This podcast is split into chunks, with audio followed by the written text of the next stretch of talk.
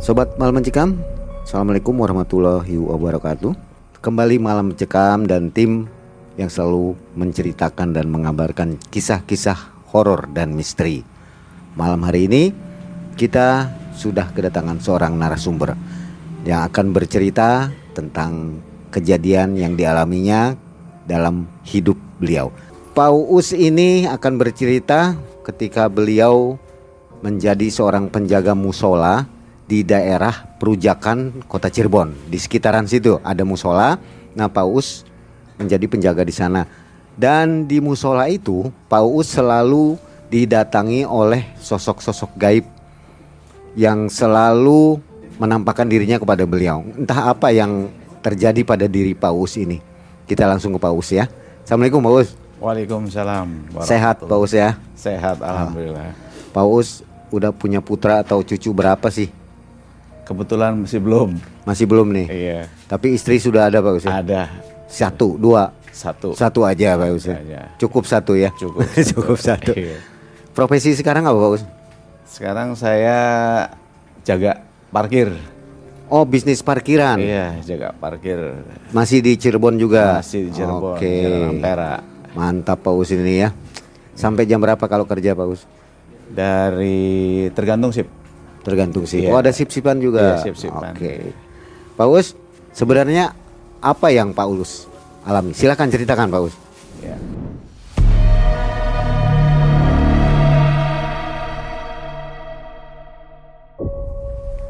Saya mau bercerita ketika saya mulai bekerja di stasiun Perujakan.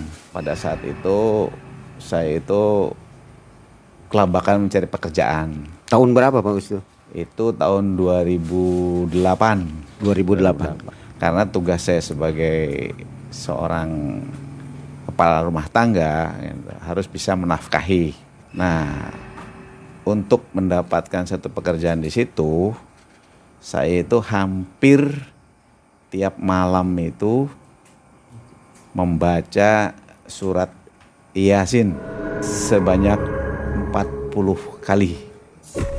Nah, setelah saya membaca surat Yasin selama 40 kali itu, kurang lebih selama 40 hari, saya mendapatkan satu pekerjaan, yaitu saya mendapatkan menjadi sebagai penjaga musola di stasiun Perujakan.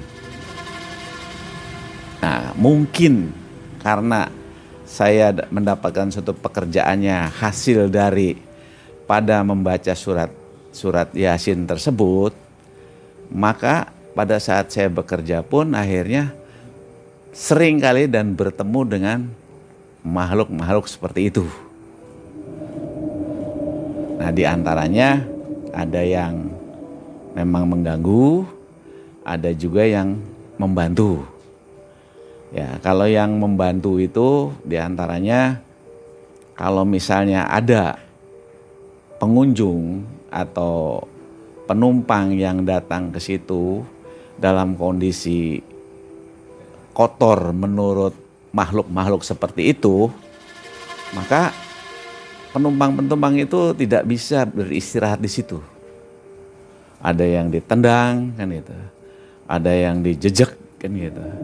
Ada juga yang ditampakkan dengan makhluk aslinya gitu, yang akhirnya mereka terbirit-birit keluar. Nah, di samping itu juga dikala para asongan pada tidur di depan musola itu sekitar pukul 1 malam kuntilanak terbang kan gitu di atas. Nah, ketika mereka itu berusaha menyenter, pakai senter, itu semua senter mati semua. Tidak bisa nyala. Di lokasi itu? Di lokasi itu. Nah, setelah ini lewat, baru senter itu pada bisa nyala. Nah, begitu juga terus ke sana sampai ke rel. Di situ ada suatu pembangunan untuk membuka tembok pembatas antara penduduk dengan stasiun.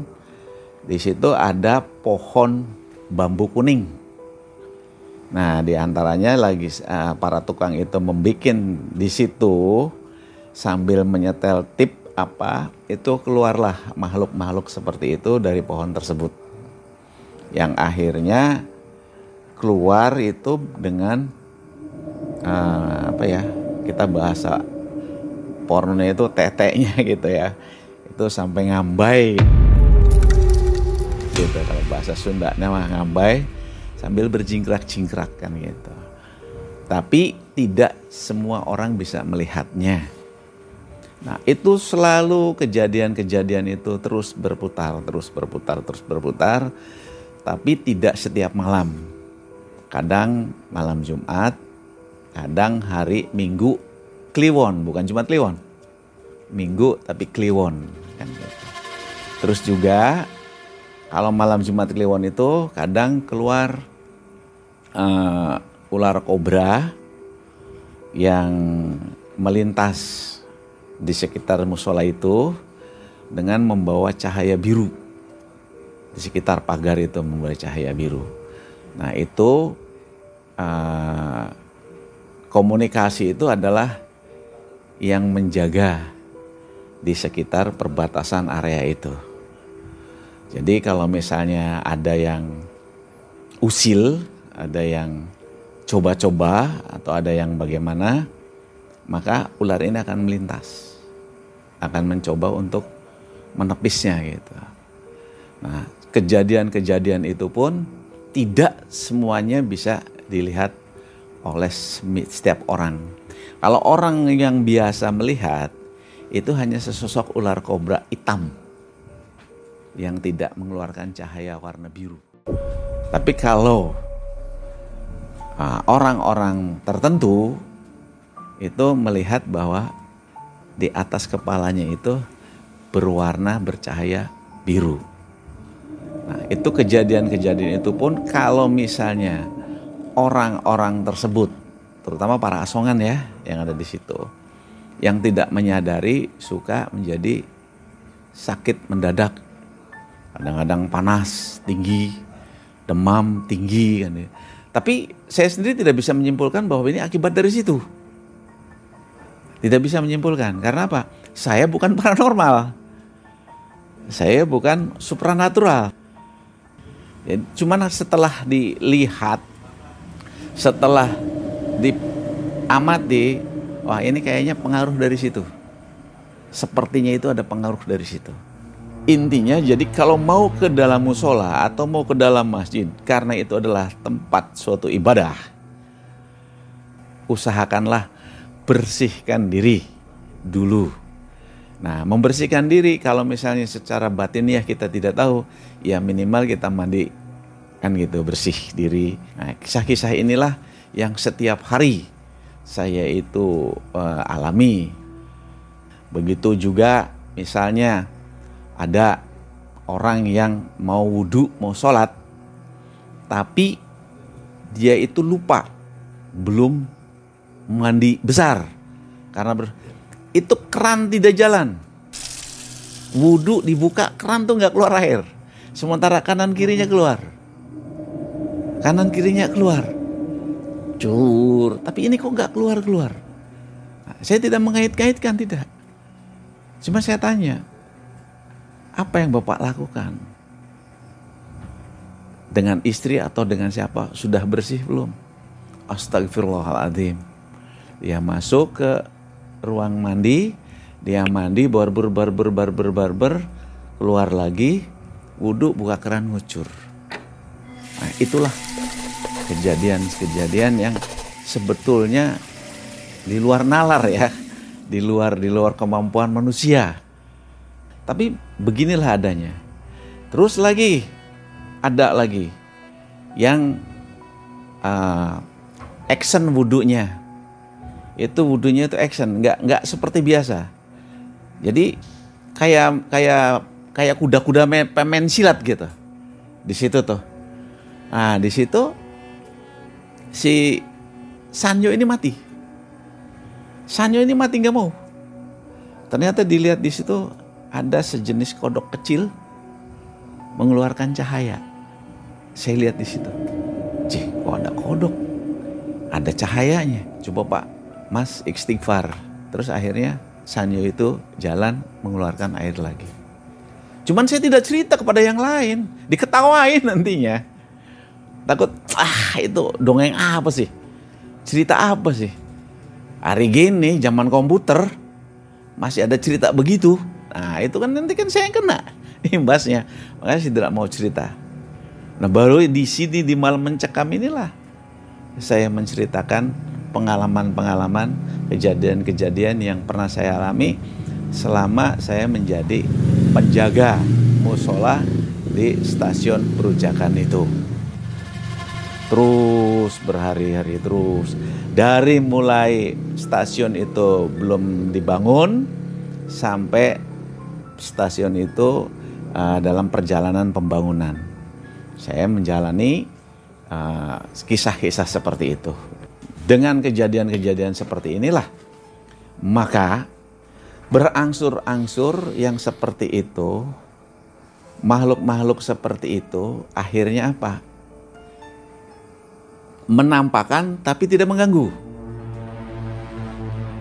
Bahkan kalau ada orang-orang yang sifatnya mempunyai ilmu gitu ya, terus ya belagu gimana gitu, ini membantu gitu, mengantisipasi jangan sampai saya ini kena gitu. Banyak sih di situ. Ada yang dari ujung kulon kan gitu, yang dari mana. Nah itu yang merasa dirinya punya ilmu itu. Nah ini makhluk-makhluk yang tadinya dengan saya ini seolah-olah saya ini orang asing di situ. Makhluk-makhluk ini ikut membantu. Makhluk-makhluk ini ikut mengantisipasi. Bahkan kadang-kadang dia ngasih tahu, itu orang itu jangan suruh masuk, kotor itu. Cuman kan kotornya dari mana saya nggak tahu. Apakah kotor dari habis gimana? Apakah kotor dia belok kan gitu? Itu saya nggak tahu. Nah, jadi pengalaman-pengalaman saya di situ, makhluk-makhluk seperti ini nih muncul tapi berbagai macam. Di antaranya satu itu pernah terjadi, saya melihat tokek satu betis. Besarnya? Besarnya. Sebetis, tapi betis bayi ya. Bukan betis orang dewasa. Sebetis bayi nempel dekat jam di di musola sekitar 50 sentian. Nah, di situ. Nah, itu wujudnya tokek tapi nyatanya itu bukan tokek, tapi itu adalah memperkenalkan diri bahwa saya ini adalah yang menjaga musola ini. Kalau saya berbentuk ini seperti wanita paruh baya, yaitu yang tadi di musola tadi.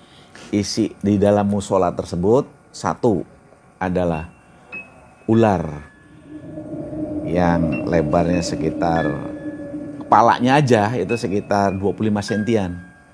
Kepalanya aja nih 25. Itu belum megar loh. Baru kondisi biasa. Itu 25 sentian. Kemudian yang jaga di situ tuh adalah seperti pendekar. Cuman tangannya buntung kan gitu kan. Dengan baju hitam-hitam, rambut gondrong diikat. Dan wanita paruh baya tadi. Itulah yang menjaga di musola tersebut. Semua mereka berkumpulnya di dalam musola. Tapi dalam tugas, yang di dalam musola itu adalah yang perempuan. Yang di kamar mandi itu adalah yang laki-laki. Kemudian yang di tempat wudhu ini adalah yang berbentuk ular tadi. Itu Bapak ketemu semua itu ya? Ketemu. Udah sempat berdialog atau apa? Ya berdialog, cuman isyarat ya bahasanya. Jadi kalau si yang perempuan ngomong itu kotor itu jangan masuk gitu, jangan masuk. Tendang itu, jejekin. Keluar kamu. Tuh gitu. Nah, itu saya ngelihat sendiri. Nah, terus kenapa kamu? Tendang Pak, suruh keluar katanya saya kotor. Emang udah ngapain? Bapak sampai dibilang kotor sama dia, nggak bisa istirahat. Yang lain istirahat tidur kok. Penumpang-penumpang lain turun di situ pada istirahat tidur. Tapi kalau ini malah dijejekin, ditendangin gitu. Suruh keluar. Nah, di situ kejadiannya. Itu sering ikut Pak ya? Ya, sering ikut ya? Iya. Ikut. Sosok-sosok itu. Iya. Mendampingi. Iya. Bahkan ada yang mengatakan kepada saya, ya termasuk dia orang supranatural, dia bilang, Pak Uus, pendampingnya banyak banget sih. Dia bilang begitu. Cuman yang saya lihat di saya ini, yang saya lihat di saya itu cuma 5. Padahal Pak Uus sendiri nggak meminta mereka untuk ikut ya? Nggak meminta. Saya bilang kan saya nggak meminta, mungkin ini pengaruh dari saya membaca surat Yasin selama 40 kali, 40 hari. Ketika itu saya susah mencari pekerjaan. Sedangkan saya sebagai seorang laki-laki, seorang kepala rumah tangga, harus mampu menafkahi keluarga. Pertolongan kemana lagi kalau bukan sama Allah? Cuman yang saya dapat pada saat itu harus membaca surat Yasin, ya saya gunain membaca surat Yasin. Akhirnya datanglah panggilan. Efek dari didampingi oleh makhluk-makhluk itu kepada kehidupan Pak Uus apa Pak Uus? Efeknya itu pertama saya diuji kesabaran sekali. Kadang-kadang apa? Dalam pendapatan itu minim sekali. Nah, di saat itulah mereka itu bergerak. Mau minta sama dia atau minta sama Allah. Perangnya. Perang-perang batinnya tuh ke sana. Nah, dikala kitanya sabar. Akhirnya mereka tidak terlalu ini. Oh ya, kamu bagus. Kamu kuat. Kamu tidak terpengaruh. Ya, silakan. Saya akan bantu. Nah, dia bilang begitu. Saya akan bantu. Jadi kasarnya bilang untuk makan-makan aja sih bisa gitu, tidak bisa untuk lebih kan gitu istilahnya dari efek adanya pendekatan dengan makhluk-makhluk seperti ini. Jadi dia butuh zikir wirid, ya saya zikir wirid kan gitu kan. Nanti imbasnya apa? Kita dilalanya di dalam bekerja itu orang yang biasa tadi ngasih 1.000, 2.000 ngasih 5.000 misalkan gitu. Akhirnya kejadian-kejadian ini sering saya alami. Bertobat saya tidak cerita sama orang lain. Karena apa? Tidak perlu diceritain. Jadi Pak Uus ini setelah banyak kejadian itu katanya ada perubahan di diri Pak Uus ya? Bisa melihat sesuatu atau menolong orang. Ya. Itu gimana? Jadi melihat itu saya bisa melihat, tapi tidak setiap saat, hanya sewaktu-waktu. Kalau dikala memang saatnya saya harus melihat, itu saya akan melihat. Wah, maaf punten ya. Seperti tadi sore saya melihat Anda itu beda. Gitu ya? Iya. Anda itu seperti kelihatan kakek-kakek yang sudah berumur di atas 60 tahun. Waktu tadi sore saya kesini. Cuma saya kan gak cerita. Kalau gitu. Sekarang sudah berubah lagi? Sekarang sudah berubah lagi. Tadi saya cerita sama dia. Ini muda lagi nih kata saya. Muda lagi? Dan gitu. Tadi enggak. Tuh, jadi saya selalu seperti itu. Kadang-kadang Pak. Kadang-kadang. Jadi tidak bisa setiap saat. Terus tadi saya, kan tadi kisah Pak Ido ya di sini, Pak Idot ya. Saya kan keluar sebentar saya cerita. Ya kan? Nah itu di situ, di sebelah itu. Seperti ada kerak besar. Di kebun nih. Makanya tadi saya keluar sebentar tuh. Sisi kok ada kerak besar kan gitu. Di situ terus saya masuk lagi ke sini kan gitu. Nah, ini seperti itu. Jadi dia melihat seperti itu. Nah, di stasiun tuh seperti itu. Dulu pernah katanya dikena santet oleh apa itu? Karena iya kan, dulu orang itu ketika saya belum bekerja di situ, orang itu menjadi pamor kan gitu. Semua apa itu selalu bertanya sama dia. Nah, begitu saya ada di situ, berubah haluan. Orang itu menjadi bertanya sama saya.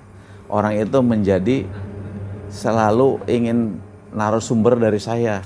Karena merasa sekarang itu tidak disadari tersisih, jadi menggunakan dengan cara-cara seperti itu sampai saya itu di rumah itu dikirim ular.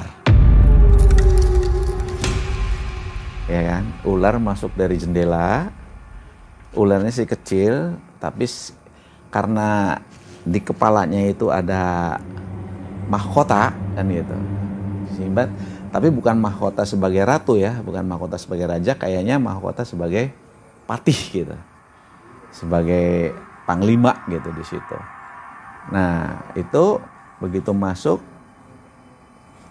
itu seperti ada yang, ya itu tadi, ada yang membantu gitu, seperti ada yang nabok gitu tuh, pak, bluk, lap, hilang. Tuh seperti itu. Gagal aja ya? Iya, gagal kan itu. Gitu. Pak Uus tahu orangnya itu ya, tapi nggak usah disebutin. Ya ya, tahu ya. Gak bisa lah, pelakunya bisa. Tahu ya, gitu. Cuman nggak bisa diceritain karena itu mungkin ujungnya nanti fitnah. Ya. Gitu. Nanti ujungnya fitnah. Tapi sekedar tahu saja sudah kan gitu. Setelah itu, Pak Uus katanya bisa mengobati atau menolong orang itu seperti apa ceritanya, Pak? Nah, jadi kalau mengobati atau menolong orang itu bukan saya yang ngobati, saya yang nolong orang. Paling saya hanya memberikan satu info saja. Oh, Anda kurang ini, Anda kurang ini, Anda kurang ini. Mau nggak Anda melaksanakan ini? Mau nggak Anda melaksanakan ini? Jadi semuanya itu saya berikan info, jangan sampai tergantung sama saya. Saya hanya memberikan suatu pandangan, saya hanya memberikan suatu solusi. Mau silahkan jalani, tidak itu terserah Anda. Tapi kebanyakan setelah mau menjalani itu, alhamdulillah pada sembuh kan gitu. Alhamdulillah sama pada tidak kena efek lagi kan gitu, hal-hal seperti itu. Termasuk mengobati, menolong orang yang kena santet? Pernah? Iya, mengobati tapi ya itu, cuman ya secara umum saja kan gitu. Oke Pak, kembali ke musola yang tadi. Artinya musola itu sebenarnya bukan angker, Pak ya? Tidak angker. Sebab kalau angker itu merata, hampir keseluruhan. Tapi ini hanya untuk tertentu saja, yaitu orang-orang kotor kan gitu kan, orang-orang yang tidak bersih diri kan gitu. Itu yang terkena imbasnya yang seperti itu saja. Tapi kalau yang namanya angker, siapapun, misalnya ini rumah ini angker, siapapun yang masuk sini kena. Tapi kalau misalnya rumah ini tidak angker, cuman hanya ada beberapa penjaga atau gimana, yang kena yang mau merusak saja. Yang mau merusak, yang mau mengotori, yang mau mencemarkan, nah itulah yang nanti yang kenanya. Jadi bukan angker. Kalau angker itu siapapun masuk, udah. Bisa kesurupan, bisa segala macam kan gitu. Itu namanya angker. Tapi kalau ini nggak angker, hanya kena efek karena orang tersebut kurang bersih. Ya. Nah, kan itu artinya aja. Stasiun Perujakan dan musola itu tidaklah angker yang seperti yang diceritakan ya, orang. Iya, gitu. Diceritakan orang. Ya. Kenyataannya justru apa-apa tadi supaya orang bersih ya, Pak ya. Supaya itu orang itu bersih dan diingat bahwa yang namanya musola, yang namanya masjid itu untuk ibadah, untuk mendekatkan diri kepada Allah sehingga Allah itu maha suci, maka kita pun harus suci, tempat itu tempat suci. Nah, jadi kalau kitanya kotor, ya otomatis. Penunggu-penunggu di situ, jangankan yang tidak kelihatan. Yang kelihatan pun mungkin akan ngusir, kotor kamu, sana mandi dulu. Kan gitu. Yang kelihatan misalnya saya nih, ngelihat kan gitu. Mas ini kakinya belok, kotor, jangan masuk musola dong. Cuci dulu dong, atau dulu kan. Itu kan yang kelihatannya. Apalagi yang tidak kelihatannya kan gitu. Jikalau orang itu kotor mau masuk, ya sudah ditepis. Kalau nggak ditepis secara itu, ya menampakkan diri. Itu katanya yang saya tanya itu yang lari terbirit-birit itu, muka dia itu ada di mulutnya dia. Jadi mulut gitu tuh di mukanya tuh, makanya dia lari terbirit-birit. Padahal dia itu zikir. Dia itu lagi zikir di situ. Kenapa Pak? Orang zikir tapi ditakuti. Belum mandi tadi. Oh, belum mandi. Junub. Tapi zikir. Nah, wah, ini salah juga nih. Nah itu. Kan harusnya mandi dulu. Dia lupa. Kan gitu. Harusnya kan kalau misalnya habis bersetubuh dengan istri kan gitu kan. Mandi dulu, bersihin dulu. Setelah dibersihin, mandi apa, baru wudu, sholat. Ini gak ingat. Pikirnya kan perjalanan jauh kan gitu. Naik kereta. Jadi gak ingat. Datang ada musola, dia wudhu sholat. Nah, nggak taunya ada hal-hal yang belum dibersihkan. Ya. Ada yang hal-hal yang harusnya dibersihkan dulu, dia lupa tidak dibersihkan. Makanya dia dihadapkannya seperti itu. Tuh. Sampai saat ini setelah nggak bekerja di musola itu, Pak, itu sering ke rumah ikut? Iya, di rumah juga ada. Menampakkan ke anak atau ke istri? Saya larang, saya nggak boleh. Jadi nggak pernah? Nggak pernah. Ya istri pernah melihat. Gimana Pak kejadian? Jadi istri melihat sosok bayangan dalam arti tinggi besar hitam. Saya lagi baca Quran. Papa, itu katanya itu di sampingnya gitu. Ngelangkahin aku nggak? Nggak katanya. Dia mepet katanya. Saya lagi baca Quran habis sholat maghrib tuh. Nah istri saya ngelihat seperti itu. Nah, terus saya bilangin tolong jangan nampak lagi karena saya pada saat itu ya seperti ini, sering keluar malam gitu ya istilahnya. Gimana kejadiannya kalau sampai saya lagi keluar malam di sana nampak kan gitu. Istri saya mau kemana kan gitu. Nah jadi sekarang sudah, istri saya sudah nggak bisa ngelihat lagi. Karena saya sudah bilang tolong jangan menampakkan pada keluarga saya. Terutama sama istri saya. Kalau hal menolong orang masih dilaksanakan sampai sekarang Pak? Jadi ketika saya menolong orang pun tidak langsung mau. Kita lihat dulu orang ini yang memulai apa enggak. Kalau orang ini memulai imbasnya ke kita. Misalnya Mas sirik sama dia, ya kan? Di sana kuat ngantem Mas minta tolong sama saya bantu, nah ngepek ke saya. Tapi kalau Masnya tidak berbuat apa-apa, Masnya dalam kondisi wajar-wajar saja. Tapi Mas dihajar, nggak kuat ngadepinya. Tolong, nah saya bantu. Jadi nggak semudah itu saya membantu orang, nggak semudah itu saya akan menolong orang kan gitu. Karena apa? Salah menolong ngimbas pada diri. Ya. Itu jadi saya menjaga itu saja. Tolong menolong wajib, tolong menolong harus. Tapi siapa yang harus ditolong? Siapa yang perlu ditolong? Kalau yang ditolongnya orang-orang urakan, kan di dalam ada orang yang selalu bikin rese. Wah ya udah remek, nggak ngimbas ke badan sendiri nantinya. Jadi saya nggak bisa sembarangan menolong orang gitu. Itu yang di tangan apa Pak? Ini sebetulnya tasbih. Nah ini tasbih dari senjata pusaka Cirebon sebetulnya ini. Senjata pusaka orang Cirebon kan gitu, yaitu Nagasari. Nah itu Nagasari ini juga banyak kegunaannya. Bukan kegunaannya, jadi banyak yang meniru gitu. Karena tahu ampuh, karena tahu manfaatnya, sehingga banyak yang meniru. Kadang-kadang kalau yang di pinggir-pinggir cuman satu gitu, cuman satu butir gitu. Tapi isi kebelakangnya ini yang lain gitu. Bukan itunya kan. Nah, itu bisa mahalnya di situ. Mempunyai efek apa, Pak Uus? Ini antisipasi terhadap gerakan-gerakan makhluk gaib, gerakan-gerakan makhluk yang sifatnya usil. Negatif ya. Iya. Yang sifatnya usil. Jadi ini kalau misalnya kita gunakan dengan zikir, kita gunakan dengan wirid gitu ya.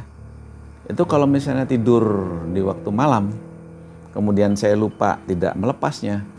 Jadi kalau ada makhluk-makhluk yang iseng itu tuh, tangan saya gerak gitu. Pak. Gitu. Tanpa sadar. Yang orang tidur sih. Nah nanti tahu-tahu istri saya yang bangun karena saya misalnya kenanya pintu kan gitu, kobruk kenanya tembok, bruk kan gitu. Istri yang bangun, ngapain kan gitu. Nah ini Pak Uus mau pesan apa ke penonton? Jadi ada yang mau disampaikan kan tentang perujakan ini? Jadi saya pesan kepada peserta atau penonton yang mencintai Malam Mencekam ini. Dikala mau memasuki tempat ibadah, tolong bersihkan diri dulu. Dan tidak ada yang namanya tempat ibadah itu angker. itu tempat ibadah itu namanya juga tempat ibadah, tidak ada yang angker kecuali bila yang mau memasukinya itu dalam kondisi kotor, maka akan beribas, akan berefek. Tapi bukan berarti tempat ibadah itu angker.